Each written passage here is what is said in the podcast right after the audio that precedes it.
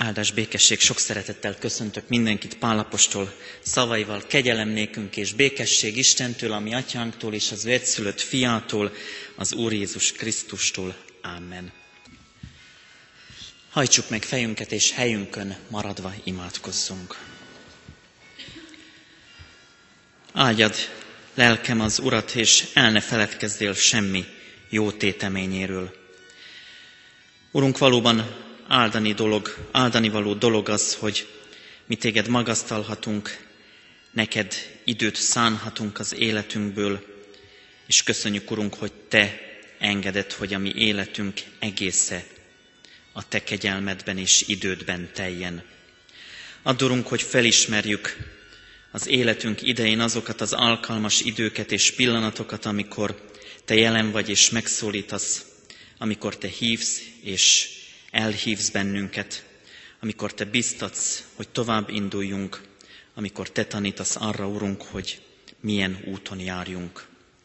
Urunk, sokszor eltévedünk, sokszor rossz irányba futunk, sokszor ellentétes az indítatásunk, sokszor a mozgásterünk is korlátozott, a lehetőségeink nem mindig tiszták és egyértelműek, és megvalljuk neked, Urunk, hogy Néha azt gondoljuk, hogy mi nélküled is képesek vagyunk arra, hogy járjunk az úton, és ezért sűrűn eltévedünk.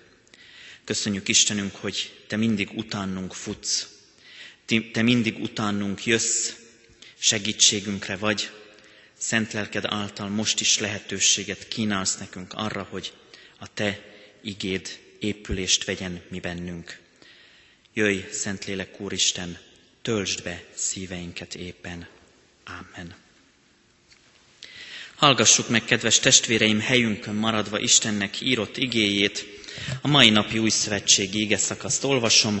Pál az apostolok cselekedeteiről szóló beszámolót arról, hogy Pál mit tesz missziói útjának, első missziói útjának egyik állomásán. Erre figyeljünk ma. Lisztrában élt egy sántalábú ember, aki születésétől fogva sánta volt, és sohasem tudott járni. Ő hallgatta Pál beszédét, aki rátekintett, és látta, hogy van hite ahhoz, hogy meggyógyuljon. Ezért hangosan így szólt hozzá. Állj a lábadra egyenesen. Ekkor az talpra ugrott, és járt. Amikor a sokasság látta, amit Pál tett, likaóniai nyelven így kiáltottak. Az Istenek jöttek le hozzánk emberi alakban. Barnabást Zeusnak mondták, Pált pedig Hermésznek, mivel ő volt a szóvivő. Zeus papja pedig, akinek a temploma a város előtt volt, bikákat és koszorúkat vitt a kapuk elé, és a, sok, és a sokassággal együtt áldozatot akart bemutatni nekik. Amikor meghallották ezt az apostolok, Barnabás és Pál, ruhájukat megszaggatva a sokasság közé futottak, és így kiáltottak. Emberek, miért teszitek ezt? Mi is hozzátok hasonló emberek vagyunk, és azt az evangéliumot hirdetjük nektek, hogy ezekből a hiába való dolgokból térjetek meg az élő Istenhez, aki teremtette az eget és a földet, a tengert és mindent, ami bennünk bennük van. Ő az előző nemzedék során megengedte, hogy minden nép a maga útján járjon, bár nem hagyta magát bizonyság nélkül, mert jótevő, jótevőtök volt, a mennyből esőt adott nektek és termést hozó időket, bőven adott nektek eledelt és szívbéli örömöt. Így szóltak, és nagy nehezen lebeszélték a sokasságot arról, hogy áldozatot mutasson be nekik. Antiókiából és Ikóniumból azonban zsidók érkeztek oda, akik annyira felbújtották a tömeget, hogy megkövezték Pált és kivonszolták a városon kívülre, mivel hallották, hitté, mivel halottnak hitték. De amikor körülvették, a tanítványok felkelt és visszament a városba, másnap pedig Barnabással együtt elment Derbébe. Kedves testvéreim, egy szót emelnék ki azt, hogy futottak. Ez is a címe a mai esténknek. És A tegnapira visszautalva azoknak, akik nem voltak itt a tegnap este, szeretném elmondani, hogy tegnap az ige szakaszunknak, a 14. fejezetnek az első szakaszát fölolvasva azzal szembesültünk, hogy az Isten küldetésének akkor, amikor az embert elhívja, hogy és misszióba küldi, vannak határai és korlátjai. Vannak olyan helyzetek, amiből el kell még küldetés tudattal is menekülni.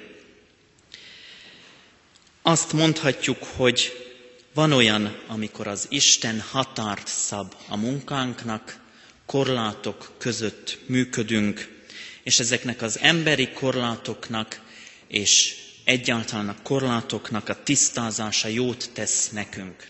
Jó tudni, hogy meddig tart a mi hatáskörünk, és hol van az, ahol az Istennek át kell engedni a terepet. És van, ahol emberként vissza kell vonulnunk.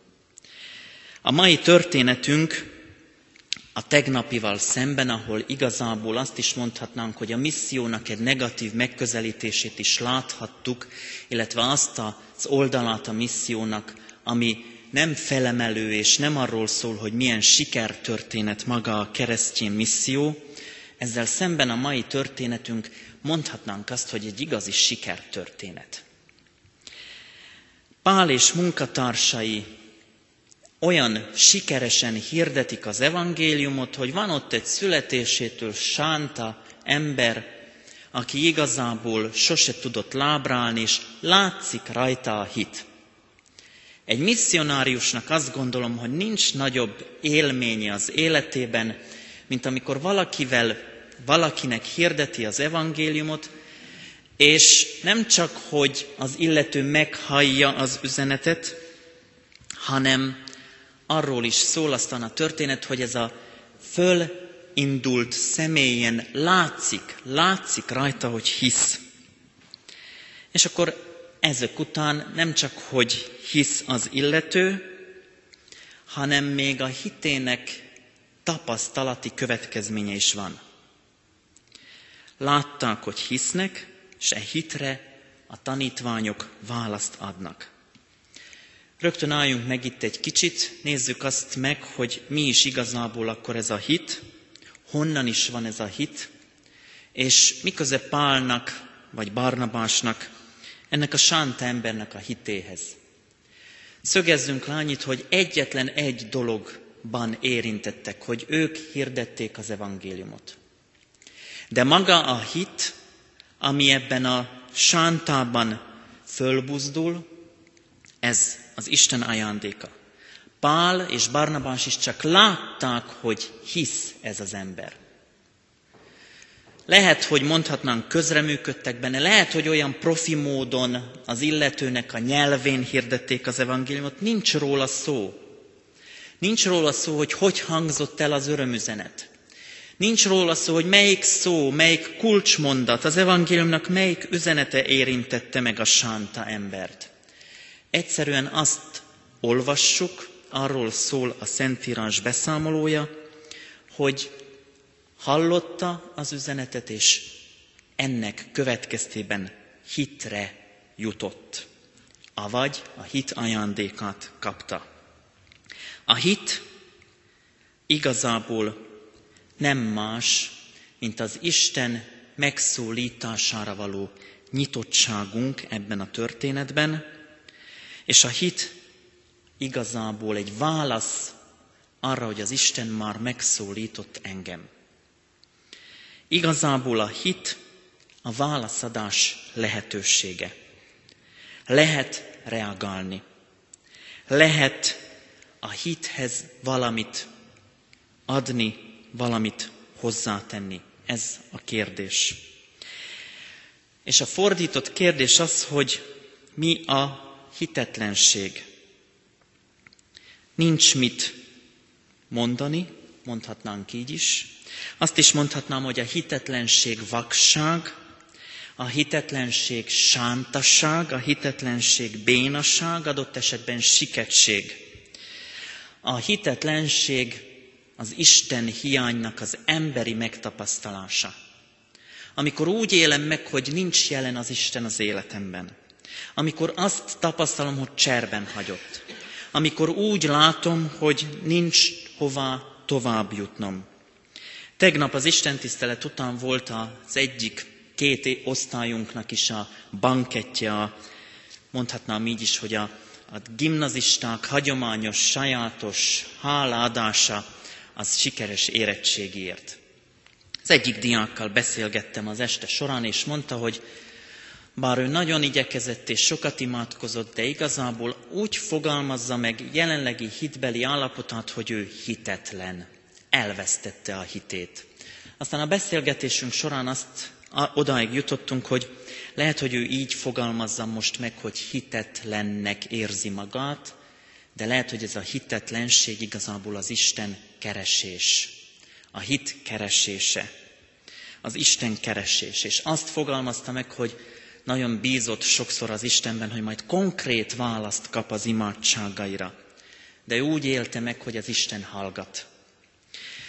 És ahogy újra olvastam az ige szakaszt, meg a tegnapi beszélgetés után újra gondoltam a sánta ember találkozását Pállal, meg Barnabással, az jutott az eszembe, hogy az Isten hallgatása, az sokszor a mi emberi életünkben a mi siketségünk, a mi vakságunk, a mi sántasságunk, a mi gyengeségünk, amivel lehet együtt élni, ami lehet, hogy születésünktől fogva kísér bennünket.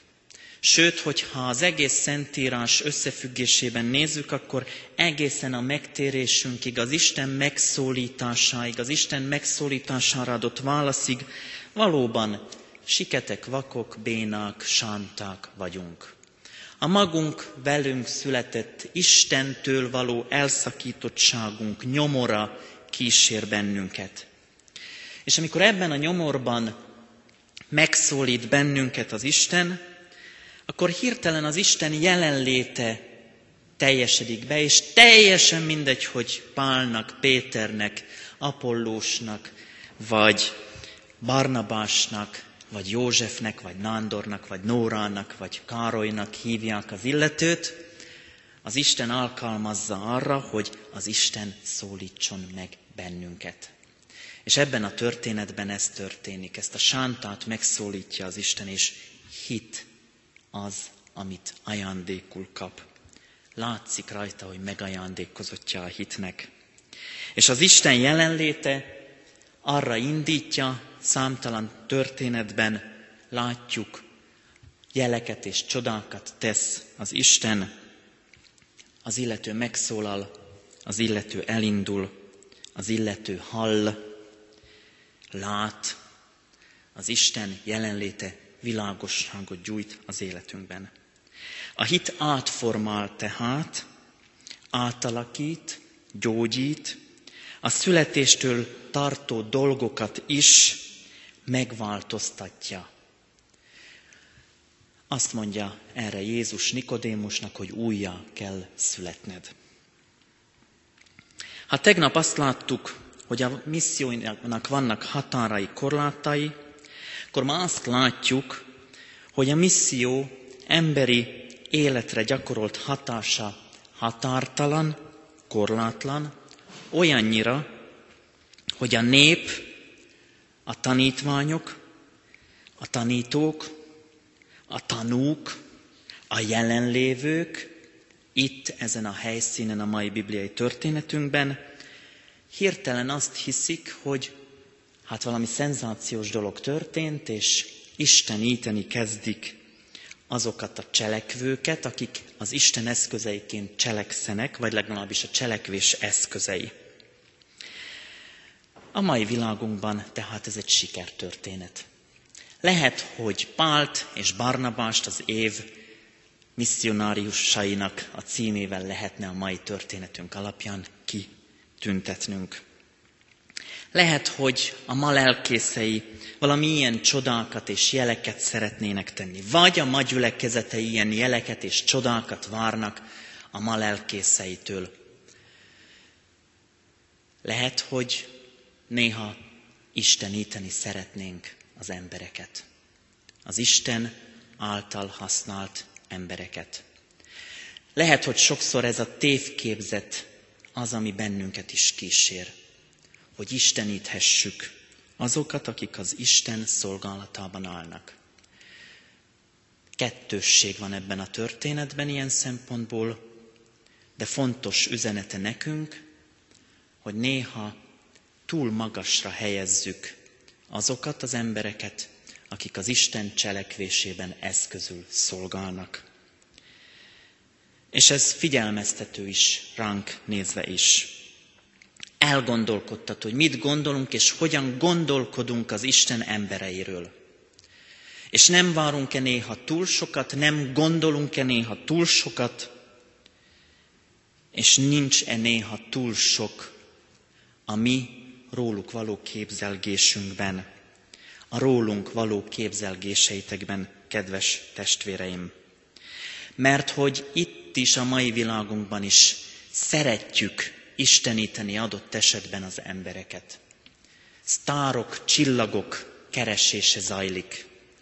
Vannak sztár, sztár énekesek, sztár színészek, sztár szereplők, ne adja Isten, hogy legyenek sztár igehirdetőink, hanem legyenek olyan igehirdetőink, akik azt mondják, hogy álljon itt meg a menet, kedves testvéreim, figyeljünk oda az Istenre, mert az Istent kell nekünk dicsőítenünk, és nem azt az embert, aki közvetítőként van köztünk és az Isten között.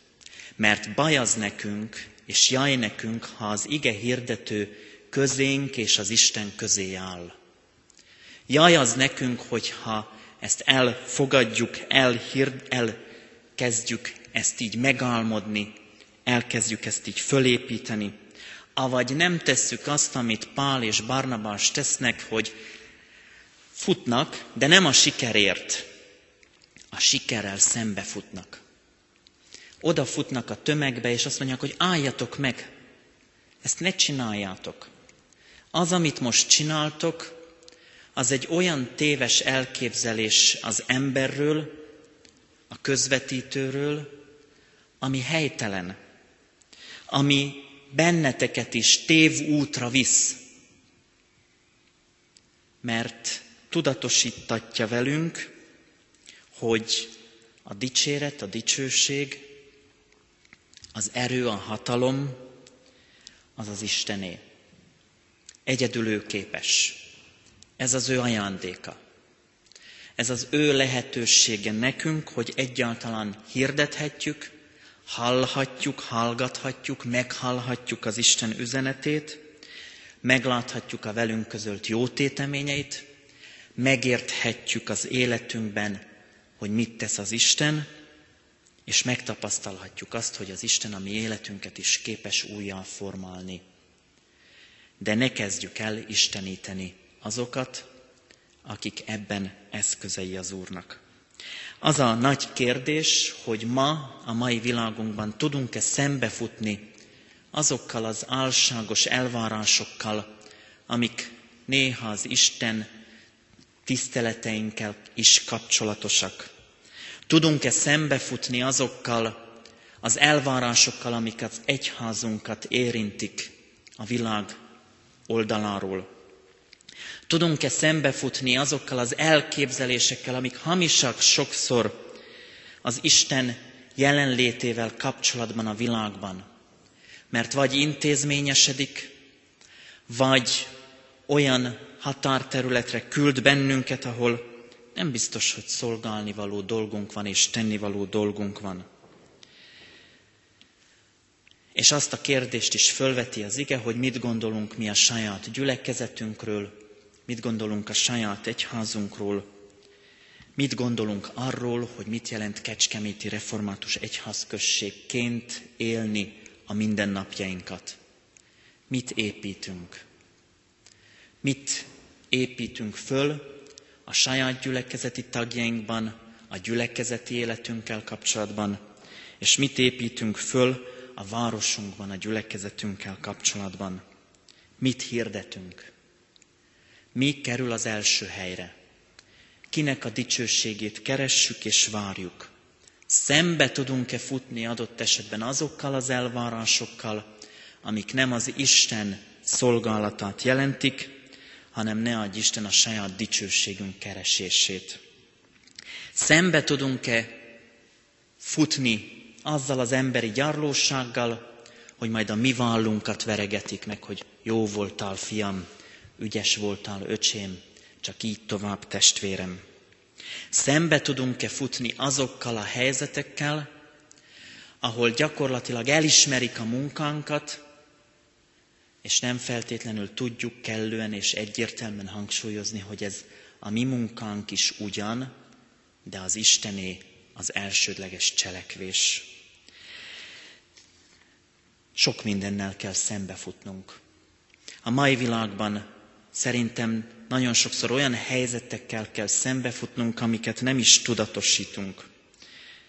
Én intézményi lelkészként a diákokkal foglalkozva látom, hogy a szülőknek mennyi mindennel kell szembefutniuk, kellene, ha lenne erejük, ha lenne bátorításuk, ha lenne lehetőségük arra, hogy megerősödjönek abban, hogy nincsenek egyedül azzal, hogy ők szembe futnának valamivel.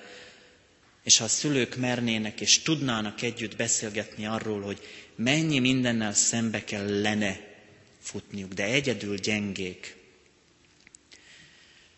Itt ebben a történetben Pál és Barnabás nem volt egyedül, amikor szembe futott, mert ott volt mellettük az Isten. És olyan jó dolog tudni, hogy ha az Istenben teszünk és cselekszünk, ha az Istenben van helyén a mi szolgálatunk, akkor van erőnk szembefutni. Akkor van erőnk azt mondani, hogy az, amit itt most tőlünk elvárnátok, az helytelen, az nem az Istennek tetsző, mi nem ezt akarjuk. Ne bennünket istenítsetek. Bármennyire is jól esik az elismerés, a dicséret, ne bennünket istenítsetek. Jól eső dolog, de nem nekünk jár, az Istennek. Az Isten az, aki segít nekünk abban, hogy tudjunk szembe futni azzal a világgal, amelyik keresi az Isteneket, keresi az Istenét. És vannak is az Istennel kapcsolatos spirituális elképzelései. De az egyensúlyt, illetve azt a helyes utat megmutatni és fölmutatni, ahhoz nekünk sok erőre van szükségünk abba, arra is, hogy tudjunk szembefutni. Adja Isten, hogy így áldja meg a mi Istenünk a mi missziunkat és küldetésünket, és újra és újra mutassa meg a határainkat, mutassa meg a korlátainkat, segítsen bennünket annak felismerésében, hogy hol kell menekülnünk, milyen helyzetből kell kimenekülnünk, és mely helyzetekben van az az eset, amikor szembe kell futnunk, mert tálcán kínálják a lehetőséget, de nekünk azt kell mondanunk, hogy ezt így nem, hanem az Isten dicsőségét hirdetve szolgáljuk őt, és hirdetjük az ő dicsőségét. Amen. Helyünkön maradva imádkozzunk. Segíts bennünket, Istenünk, és így kérünk az érted végzett szolgálatunkért, Taníts, Urunk, hogy merjünk és tudjunk szembefutni.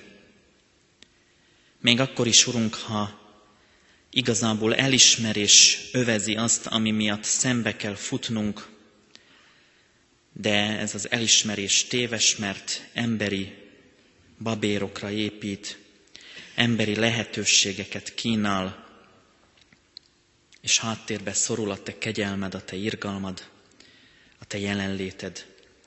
Segíts bennünket, Urunk, hogy tudjunk úgy szembefutni, hogy közben mindenképp feléd fussunk, előre haladjunk a hozzád vezető úton.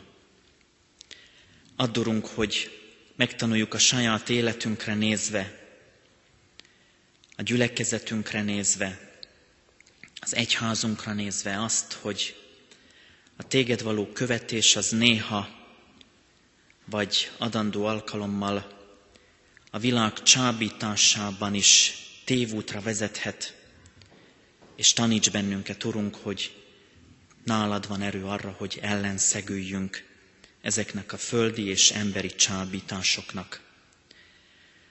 Segíts bennünket, Urunk, hogy tudjunk úgy futni, hogy amikor eléd állunk, akkor azt mondhassuk, futásunkat elvégeztük, de mindvégig a Te kegyelmedet hirdettük, és a Te kegyelmedben maradtunk meg.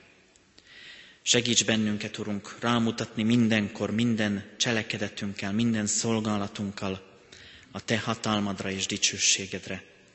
Segíts bennünket mindenkor úgy cselekedni, Urunk, hogy kizárólag a Te akaratodat keressük benne.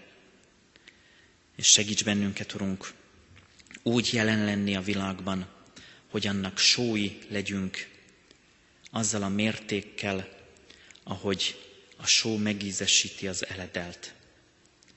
Segíts, Urunk, hogy merjünk szembefutni a világ által felkínált csábításokkal és lehetőségekkel, és így hirdessük a Te evangéliumodat. Áld meg, Urunk, a betegeinket, segíts, Urunk, a gyászolóinknak, légy könyörületes mindannyiunk életével, és adj nekünk mindenkor mértékletességet a saját életünkre nézve, hogy megtaláljuk azt az utat, ami a Te utad számunkra is. Amen. Csendes percben vigyük Isten elé egyéni imádságainkat.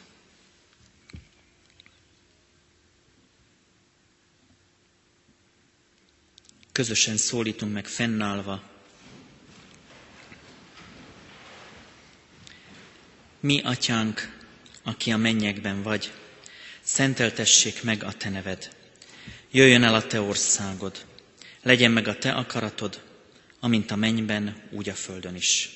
Ami mindennapi kenyerünket ad meg nékünk ma, és bocsáss meg a mi vétkeinket, miképpen mi is megbocsátunk az ellenünk vétkezőknek. S ne vigy minket kísértésbe, de szabadíts meg a gonosztól, mert tiéd az ország, a hatalom és a dicsőség mind örökké. Amen. Hirdetem a gyülekezetnek az adakozást, tudva, hogy a jókedvű adakozót szereti és megáldja az Isten. Istennek népe áldjon meg és őrizzen meg téged az Úr. Világosítsa meg az Úr az ő orcáját te rajtad, és könyörüljön te rajtad. Fordítsa az Úr az ő orcáját, tereád, és adjon békességet néked. Amen.